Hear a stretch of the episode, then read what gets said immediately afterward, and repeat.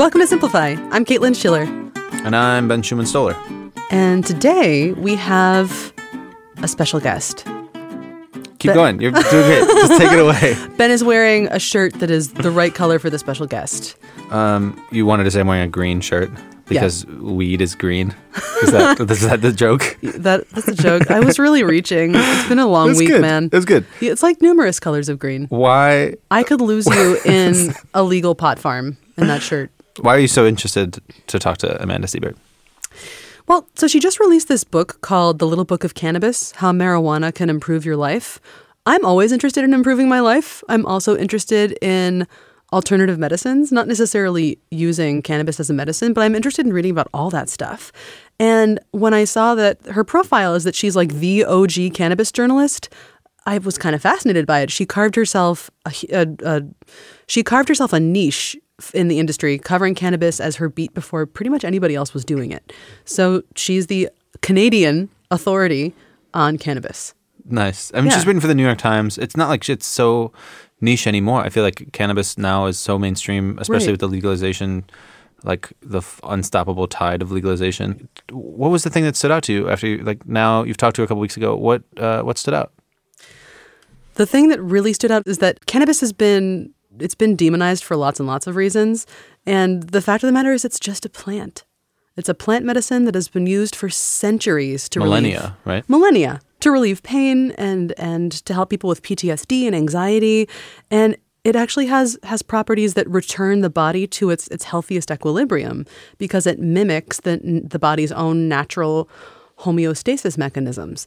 So it's just in the last century, really, that it's become taboo. So that blew my mind. The fact that it's just a plant, and really the last century or so has been the aberration in cannabis use rather than the norm. You don't want to know what blew my mind? Tell me. Infused lubes. I was not expecting that.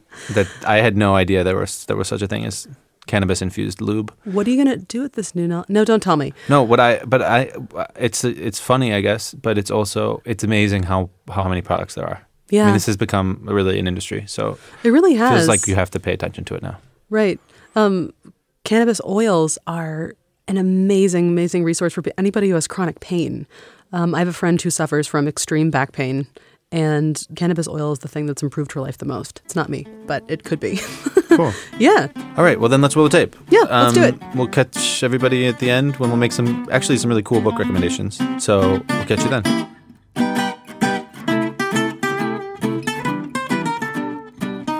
Could you just introduce yourself the way that you like to be introduced? So my name is Amanda Siebert. I am a uh, author, cannabis writer, photographer, and journalist based in Vancouver, British Columbia, Canada. Cannabis journalist. That is a title that I do not hear every day. You have you're also a cannabis book author. You are are just releasing a book called The Little Book of Cannabis: How Marijuana Can Improve Your Life, um, and that's what we're going to talk about today. And I'm super excited about it. Me too. I'm uh yeah, I've talked about it a little bit and you know, it's funny being a being a journalist, being on the other side of the interview is always a little bit interesting, but uh I'm game for for for whatever you've got. Why do you think that cannabis has such a bad rap? There's, you know, there's a lot of different factors that play into that. I think, you know, a lot of it has to do with racism. Um, if we look to the United States, after the Civil War in Mexico, we saw a lot of Mexican immigrants traveling to uh, states along the border in the US. And what happened is they brought marijuana with them. And marijuana was, you know, a term that they used to refer to it. But when American people heard this term, they saw these people that were coming, they were unfamiliar. And so, um, you know, they, they attached a lot of bias, I guess, to that. And they used that term marijuana to sort of blame these immigrants that were coming to the United States for their problems, if you will. And that's kind of why we, you know, there's some connotations around that word, marijuana and and really a lot of it too. I mean, if you look at the 1930s when we had Harry J. Anslinger, the the first president or leader of the DEA, uh, the first iteration of that organization, he really had it out for cannabis because he had you know a lot of wealthy friends that were invested in things like prescription medication and cotton and um, you know, the oil industry, and these were all things that were being threatened um, by hemp, the hemp industry, and so that's kind of why we don't really have a, a very robust um, hemp industry in North America.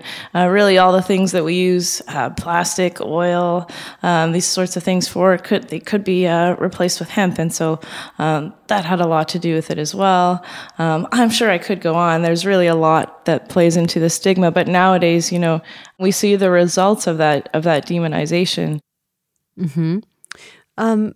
You know, there are just there are a lot of three letter acronyms that are are associated with the cannabis that I think also might add to some of the the unknowns about it. Um, could you take us through the difference between CBD, THC, and this fantastic thing that I didn't know anything about until reading your book called the ECS, the endogenous cannabinoid system? The endocannabinoid system, for sure. So, your body has this system called the endocannabinoid system, and this was actually discovered after THC was discovered. So, um, there's this uh, brilliant scientist, Dr. Raphael Mechoulam, who discovered THC. Later on, he discovered CBD, um, and he basically he went on this search to find out, you know, what happens to THC and CBD in the body. And the long and short of it is he discovered this system of receptors that exists within the body. And so the endocannabinoid system is the system that works to regulate all the other systems in the body. So things like appetite, things like sleep, things like mood. And and what happens is, you know, let's let's bring it back, I guess, to this word endocannabinoid. So um, the root of that word endo comes from you know endogenous. It means within the body. So our bodies actually produce their own cannabinoids, if you will. I'm using air quotes. That sort of um, they work to return the body to homeostasis. Could you could you just explain homeostasis? We also have some listeners who aren't English native speakers, so it might be helpful. Okay, for sure. Um, so homeostasis is just the idea that you know returning your body to uh, I don't want to use the word normal, but to sort of its um, its most functional kind of regular state, if you will. And so these cannabinoids that exist within the body, they're called anandamide and 2AG. THC and CBD actually sort of mimic them. So THC works with receptors in the body, it actually binds directly to them. Um, CBD, this other cannabinoid, one of two sort of probably the most popular cannabinoids that we hear. Um, and cannabinoids, I guess, are these uh, chemical compounds in cannabis. They really um, are responsible for a lot of the therapeutic benefits that we get with cannabis, um, along with terpenes, these aromatic compounds. They all sort of work um, in synergy to to yeah help us kind of regulate the the different systems in our body. Does that sort of make sense? Yeah, actually, I think that was a really good primer. Thank you for that. And with that, I'd like to get into well, your book is is broken into, I think it's eight chapters or eight sections basically on different areas of, of one's life with which cannabis can can help or how cannabis can can benefit a person. And one of them, let's start with the, the simplest one that pretty much everybody can relate to. One of them is sleep. Could you tell me a little bit about how cannabis affects sleep or could improve sleep? Of course. Um, so, with my own cannabis use, I think sleep is a huge, huge thing for me. You know, and I, I know it is for a lot of people too. It's actually um, you know, when pulled, uh, cannabis users, one of the top reasons that they choose to use cannabis, whether, you know, they're recreational or medicinal users, one of the biggest things they find is they sleep better when they're using cannabis. Um, and, you know, um, there are definitely some, some scientists that will debate with this idea. They'll say, oh, you know, it, it actually interrupts your sleep. But, um, you know, when we look at the evidence or the, the number of individuals that are coming back with this, um, with, you know, with this finding, um, I think it's definitely something we need to consider. So, what I did um, when writing this book, I spoke with an expert who sort of broke it down to me in terms of stages of sleep.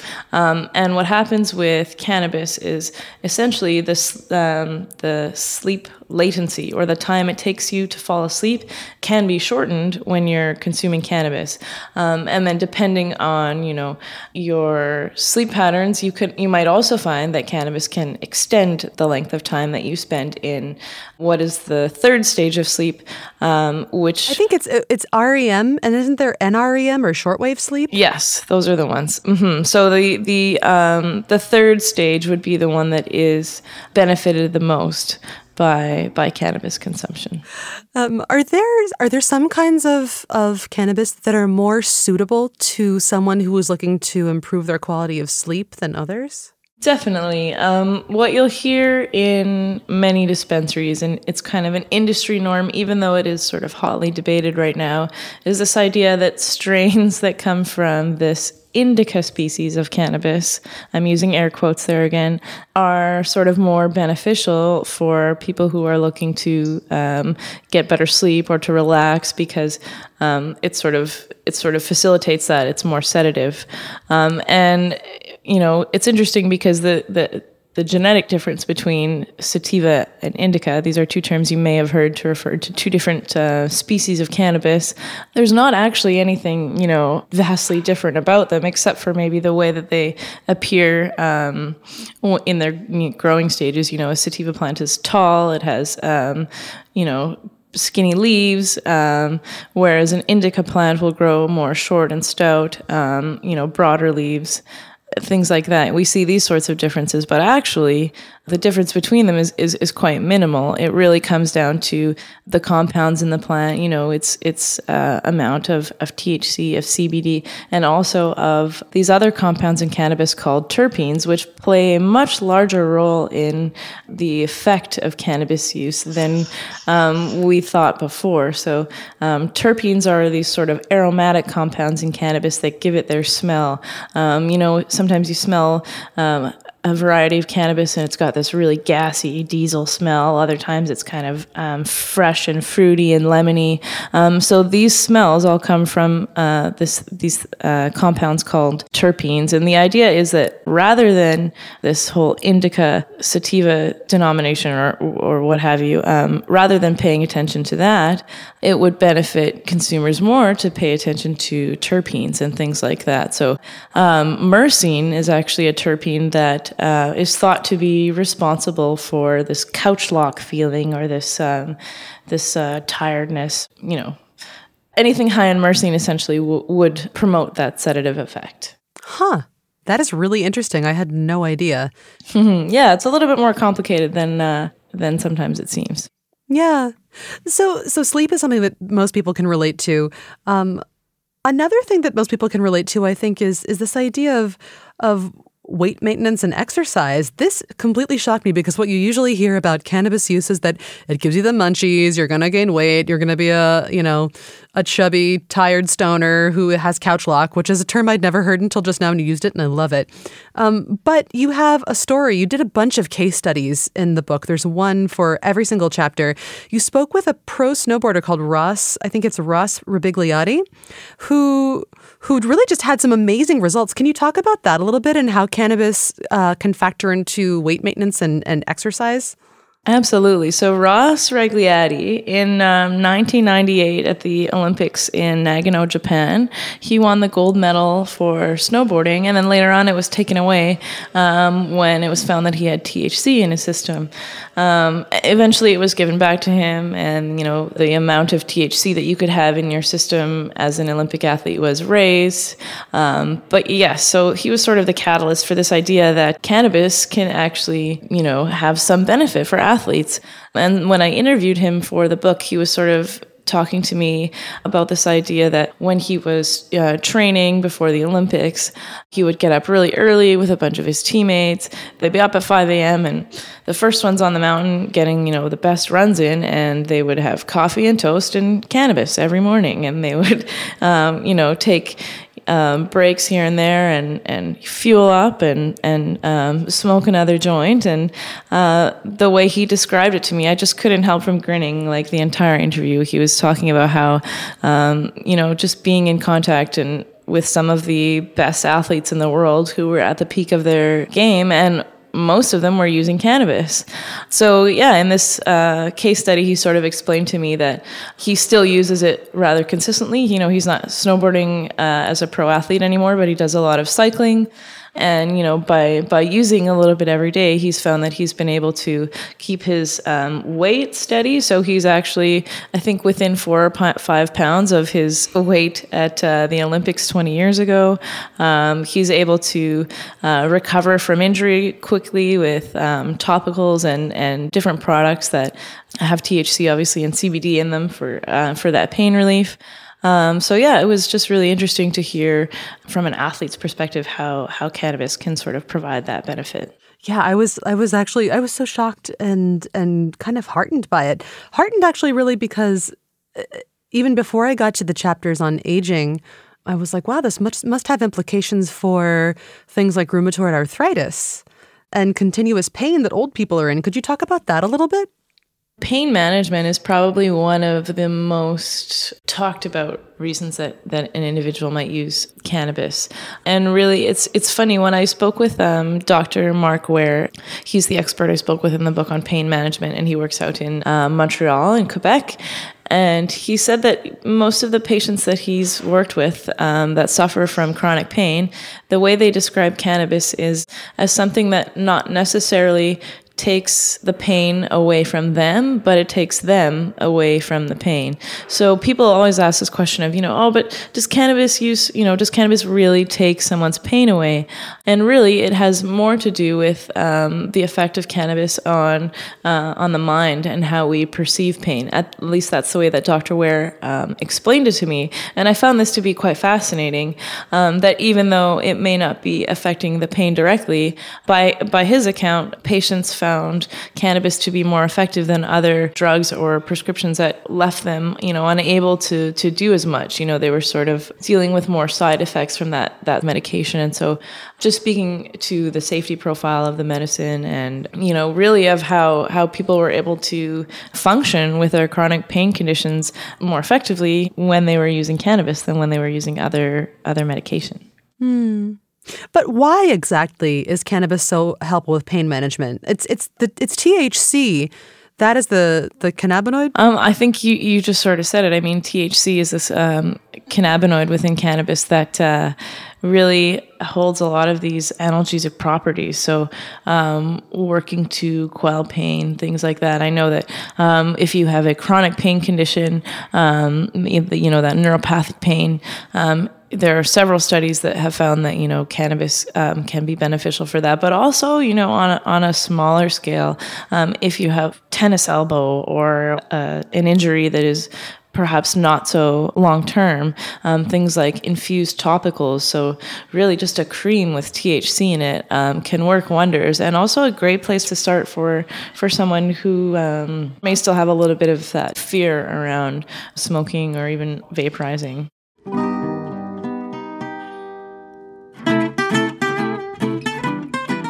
With Amanda Siebert, we are learning that cannabis is really just a plant. It's a plant that's been around and human beings have been using medicinally for bajillions of years. And it's really just recently that our relationship to it has shifted. You know what else has been around for bajillions of years? Books. And our relationship has changed there too.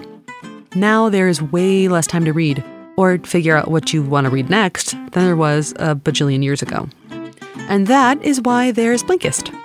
So, Blinkist gives you a sneak peek into a whole world of great nonfiction books, so it's a busy reader's secret weapon.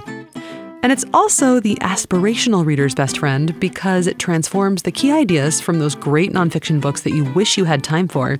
Everything from the latest Doris Kearns Goodwin bio to stuff by Dawkins to the Malcolm Gladwell bestsellers into these powerful little packs of text or audio all of these insight packs are put together by real readers, real people like me and Ben, who pull out the highlights. So digesting these key ideas will take you only like 15 minutes.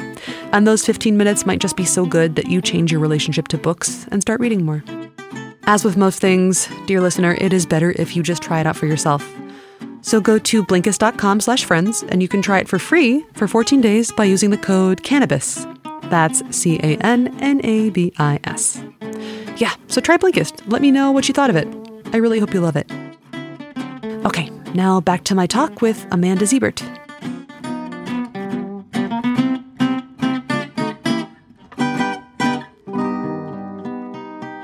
This feels like a good a time as any to to talk about the different ways of of taking or using cannabis. What are what are the primary ways that people use, and what are some of the things that they're good for? Hmm. Um, so obviously, I guess the biggest I guess, way to consume cannabis would be smoking. Um, we see this, you know, in, in media and things like that. Um, and the reason um, smoking, you know, is is still popular, and I think will never not be popular, um, is because it's a fast uh, delivery method. So, um, let's say, you know, on the medical side, if you suffer from cluster headaches or um, something that requires a quick onset of relief, smoking does provide that as I said before, you know, it's definitely, I think, a reason that some people are afraid to consume cannabis because they associate it with um, smoking cigarettes. But then, you know, we see other modalities being introduced like vaporization. So, vaporizing cannabis, again, you're, you're inhaling vapor, uh, whether you're using, you know, a handheld vaporizer, um, a desktop vaporizer. And this is thought to be um, less carcinogenic than smoking cannabis in a joint or in a bong or, or a pipe. Um, those are sort of two ways, I guess. I, you know, that would be the inhalation side of things, um, and then we move on to ingestion. And so, edibles are a huge thing right now. I know um, in the United States, in Canada, unfortunately, they're not going to be regulated until 2019. But edibles are definitely uh, an important modality because you know, while the onset it takes a little bit longer for the um, chemical compounds in cannabis to kick in when you ingest because it has to go through your digestive system. Um, the effect also lasts longer. So it might take you 45 minutes to an hour to feel the effects of an edible, but you're probably going to feel those effects when they do kick in for two, three, four hours. Um, for some people, it can last up to eight some people even longer. I don't want to say, you know, that's the thing about cannabis. There's no absolutes. Um, it affects everyone in a different way. So, yeah, it's it's definitely a very uh, interesting substance to work with. Um, so, um, ingestion, of course, edibles that would be through, you know, if you're making your own edibles, you're cooking um, cannabutter, or if you're taking, um, I know in some parts of the world you can get capsules and oils that are infused. Um, definitely, definitely a few different ways to ingest. Um, and then we've got, you know, topicals, which can be applied to the skin. Um, and that's everything from, you know, infused lubes. There's a chapter on sex in the book as well, um, to, to lotion and um, face cream and, and things like that. Topicals are a thing that I just I hadn't ever really thought about very much until I read your book. But you you said that they're a good place to start for people who might feel a little more hesitation about using any kind of cannabis product. They're a good beginners beginners way to try it. And you just mentioned cannabis infused lube, um, which led you to to mention your section about sex. How exactly does cannabis or can cannabis affect someone's sex life? So, cannabis has actually been used as an aphrodisiac for many, many, many, many years, and it's it's you know it doesn't get a lot of attention, but we're seeing um, more and more of it. Um, the woman I spoke with in the book, her name is Ashley Manta, um, and she runs this um, kind of school, if you will, um, these workshops in California, and she ha- has this brand called um, CannaSexual, and it's the idea that people can use cannabis in conjunction with sex to to improve their sex lives. And that can you know include everything from like i said using an infused um, lube to you know consuming a uh, particular strain before um, getting intimate with your partner to even um, you know using an infused product solo um, there's definitely lots of different things to to be explored in that realm and um, i think uh, it's definitely um, an area that we we shouldn't or we should consider for sure i let you know historically it's it's been a very big one um, for humans to to use cannabis in conjunction with sex. So I thought that would be a, a uh, fun one to explore.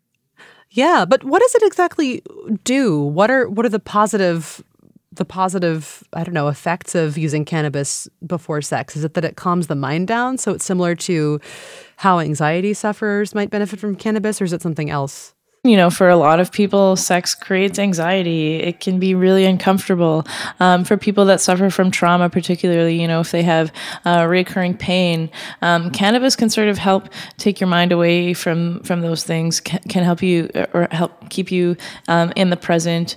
Um, you know, another woman I spoke with in the book, um, Lisa Kirkman. She you know, in her experience, um, cannabis allowed her to um, get more in touch with her own needs, but also with her partner's needs.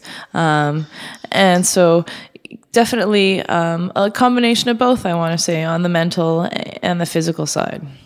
Hmm. Mm-hmm. You know, you wrote a book about how pot can benefit pot cannabis can benefit a person's life. Mm-hmm. Are there any dangers at all that you think about? Are there any hesitations that you have when you talk about cannabis as a good thing? Mm-hmm. I mean, I think um, like everything, we need to consider that you know uh, it's not for everyone. You know, um, I think it's interesting though to consider. Um, how people experience cannabis for the first time. A lot of the times, um, the story that we hear from someone who had a negative experience with cannabis, um, for example, maybe, maybe someone in my parents' generation, someone in their, their 60s uh, or 70s, you know, saying, oh, well, you know, I tried that once when I was a kid and, and I had a terrible time. And then you dig a little bit deeper and you find out, you know, that they were at a party with lots of unfamiliar people and there was lots of alcohol involved and and there were fights breaking out. And so um, you you have to ask, you know, is it really the cannabis or is it those other factors that are involved in that story? So while I definitely agree that you know. Um, know, I'm I'm not here to push cannabis onto anyone. I think if if you have decided that it's not for you, then it's not for you. But I also feel like um, it's a it's a substance. I hate using that word. It's a plant that we've been using um, for twelve thousand years, and so to just um, negate all the therapeutic benefits because we've been, you know, fed this propaganda for the last hundred years, I think isn't necessarily fair. I, I just want to be able to give people both um, sides of, of the of the story. Okay, something that I really like to ask my interviewees is, what do people worry about? So, what do people worry about with regards to cannabis use that they really just don't have to, in your opinion? Um, I mean, in Canada, there's this feeling right now that I've said it before that the sky is going to fall when cannabis is legalized. Um, you know that there's going to be lots of accidents, the results of impaired driving, and um, that people are, you know, I mean, I'm sure that some people have this fear that modern society as we know it is going to crumble and and um, we're all just going to turn into a bunch of lazy stoners and uh, I think that's definitely short-sighted. I think if people were aware of the number of individuals um, in their communities already using cannabis, they would be surprised. It's definitely um, culturally an important substance. Um, in Canada and especially in Vancouver. And so I think moving forward, um, Canadians and other people in the world are going to slowly kind of see that consuming this plant doesn't make you, you know, um, not everyone fits the sort of Cheech and Chong stereotype. You know, there are there are plenty of, and I know many of them, plenty of individuals who are running companies, who are entrepreneurs, lots of very, very successful people in Vancouver and beyond that are using cannabis daily, like all day long, and they're, you know, at the top of their game. So, yeah, I think I think that's really going to be a, a, big surprise for people that um, that not a lot is going to change. I think. I think um, we'll we'll see this industry, you know, building. I think eventually, you know, rules and laws might be might be adjusted to to account for the fact that we don't need to be so terrified. um, yeah, I think ultimately people are going to realize that it's not as scary as we imagine it to be. Amanda, if you could leave people with one central idea about cannabis, if there's one thing you really would like more people to know, what would that be? Absolutely. This is a great question. And I have um, one thing that I always like to say if I just have like a minute of time um, with someone. The thought is this um, We have been using cannabis for 12,000 years, and really the last century is the aberration. Um, this, this fear that we've created around it, um, it's only about 100 years old. Um, and so just to imagine that this is really the little blip on the radar um, and that um, you know I think very soon you know after uh, Canada has legalized cannabis we're going to see other countries sort of come on board to this idea um, that it that it can um, be legalized. Yeah that we can return to to using it in a way that is um, can have uh, that can have therapeutic benefits. That just blew my mind awesome. That's cool. All right. One last thing. This is um, Simplify is made by Blinkist, which is a company that that deals with nonfiction books. what is what's something that you've read recently that you've enjoyed? It doesn't necessarily have to be nonfiction. I just like to hear what people are reading. Really. Um, I am reading this uh, wonderful book. It's actually written by a friend of mine named Travis Lupick. It's called Fighting for Space.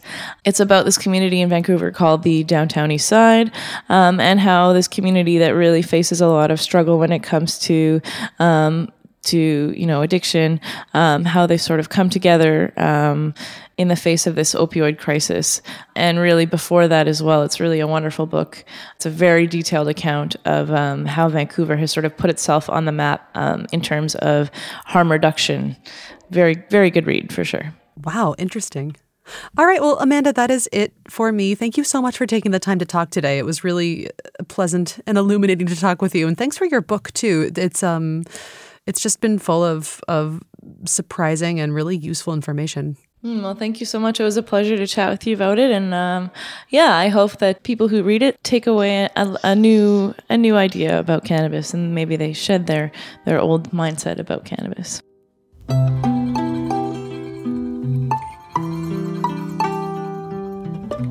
Welcome to the bookend, where we end with books. Welcome right. back. Yeah, thanks but I will have probably appeared previously in the season. I was welcoming the audience back. Oh, yeah. And um, I'm not high.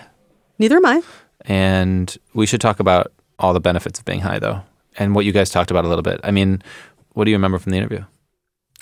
Well, what I really remembered from what I think the thing that, that I'd say surprised me, in addition to what I mentioned at the top of the show, is um, that athletes really stand by using cannabis, not not just to, you know, not just to get high, but also to fall asleep at night and get a restful night's sleep for the sport that they do in the morning. It's a way for them to relax and unwind with friends. Um, and maybe ingest some sort of substance that allows them to do that to a higher degree without having the negative effects of alcohol, which are dehydration, you feel terrible in the morning.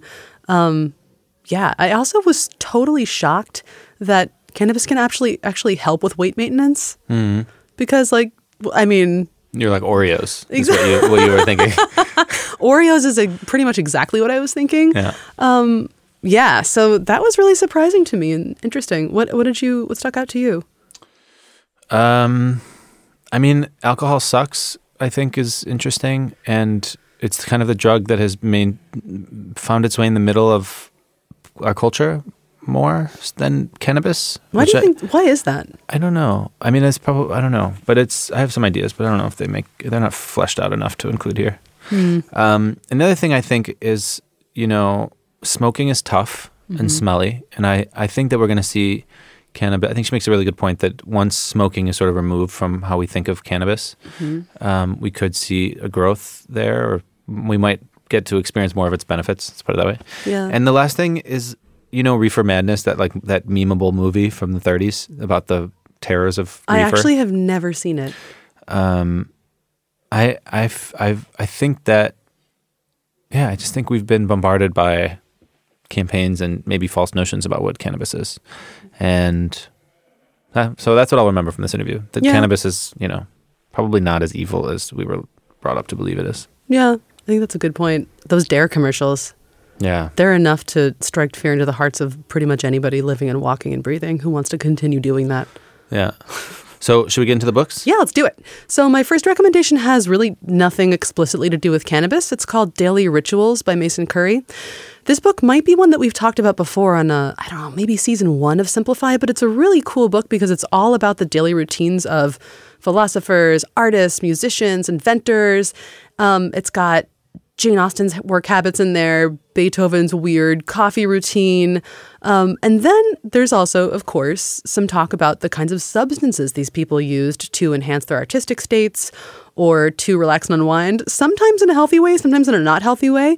But it was just, I think it's an interesting read um, to hear about how, how normalized use of certain substances, even like opium, how normal that mm. was in the UK until it got negatively associated with Chinese immigrants um, how normal using stuff in order to get your your work done actually was. I'm not condoning that, by the way, and at Blinkist we don't condone it, but I just think it's an interesting thought experiment to see how opinions on on using substances has changed over the years. So yeah, Daily Rituals by Mason Currey. It's pretty cool.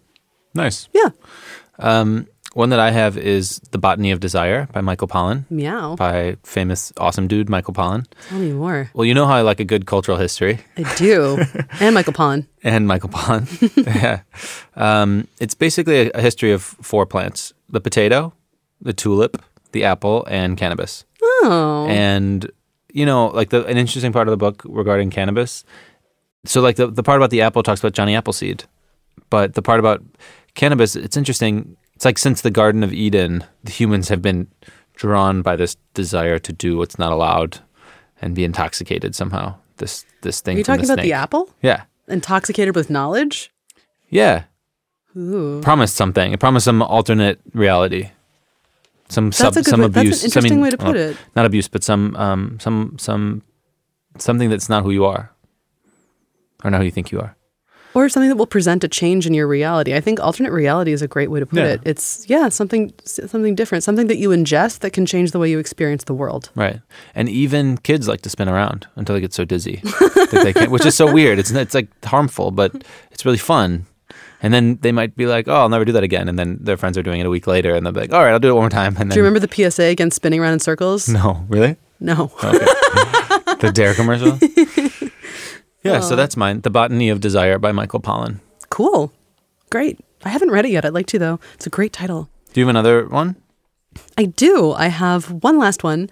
Um, this is also about a substance um, used in a medicinal way and um, another Simplify guest. Her name is Ayelet Waldman, and her book is called A Really Good Day. And it has this incredibly long subtitle that I've forgotten and did not write down. But it's basically about how microdosing improved, microdosing LSD improved her marriage, her work, and her health and her general life overall. It's this fascinating combination daily microdosing diary and the history of LSD, why it's been so taboo, um, the main players behind it. Um, I found it to be a really fascinating read. Ayelet refers to it as the book that LSD wrote because she did a lot of her writing when she was microdosing. It made her super productive, able to focus. It made her more emotionally stable. And it also helped her make connections between the things she was researching and experiencing in a way that she said she never would have done if she hadn't microdosed. Cool. So it's really fascinating, and, and she's a great writer. So I'd, I'd really encourage you to check it out and listen to her Simplify interview, also Yeah. in this season. Nice. Yeah. Um, okay, well, cool Rex. Yeah, you Right. do. Botany of Desire. Botany of Desire. Awesome. Today's episode of Simplify was produced by me, Benjamin Stoller, Caitlin Schiller, Nat Doroshkina, and Ben Jackson. Uh, the last time I talked to Ben Jackson, he wanted us to let you know that he was not the one who left the studio speakers blasting opera music with the door open. I have ideas about who it might have been. We'll No about comment. Okay. All right, cool. Um, well, if you enjoyed this episode of Simplify, send it to somebody you like. That would be great. You can find us on Apple Podcasts. You can find us everywhere. You know that already. Um, if you want to talk to us, which we love, you can email us at podcast at blinkist.com. I'm on Twitter at Caitlin Schiller. And Ben, how do people find you? Uh, yeah, on Twitter at BSTO, Bisto. Rad. Okay, one last time. Simplify is brought to you by Blinkist. Ben and I both work there. Blinkist is an app. What does Blinkist do, Ben? Blinkist is an app that brings you the key insights from the world's best nonfiction in 15 minutes or less. Oh, that yes. you can read or listen to. I love hearing you read my words. you memorize them. Ben did that without looking at anything. It's great. Easy peasy. Yeah. Uh, yeah. If you want to try Blinkist out for free, we set up a voucher code. Go to blinkist.com slash simplify and put in the voucher code REEFER, R E E F E R, and you can try it out. Otherwise, that wraps it up for today. So see you guys next week. This has been Checking Out. and Caitlin, check it out.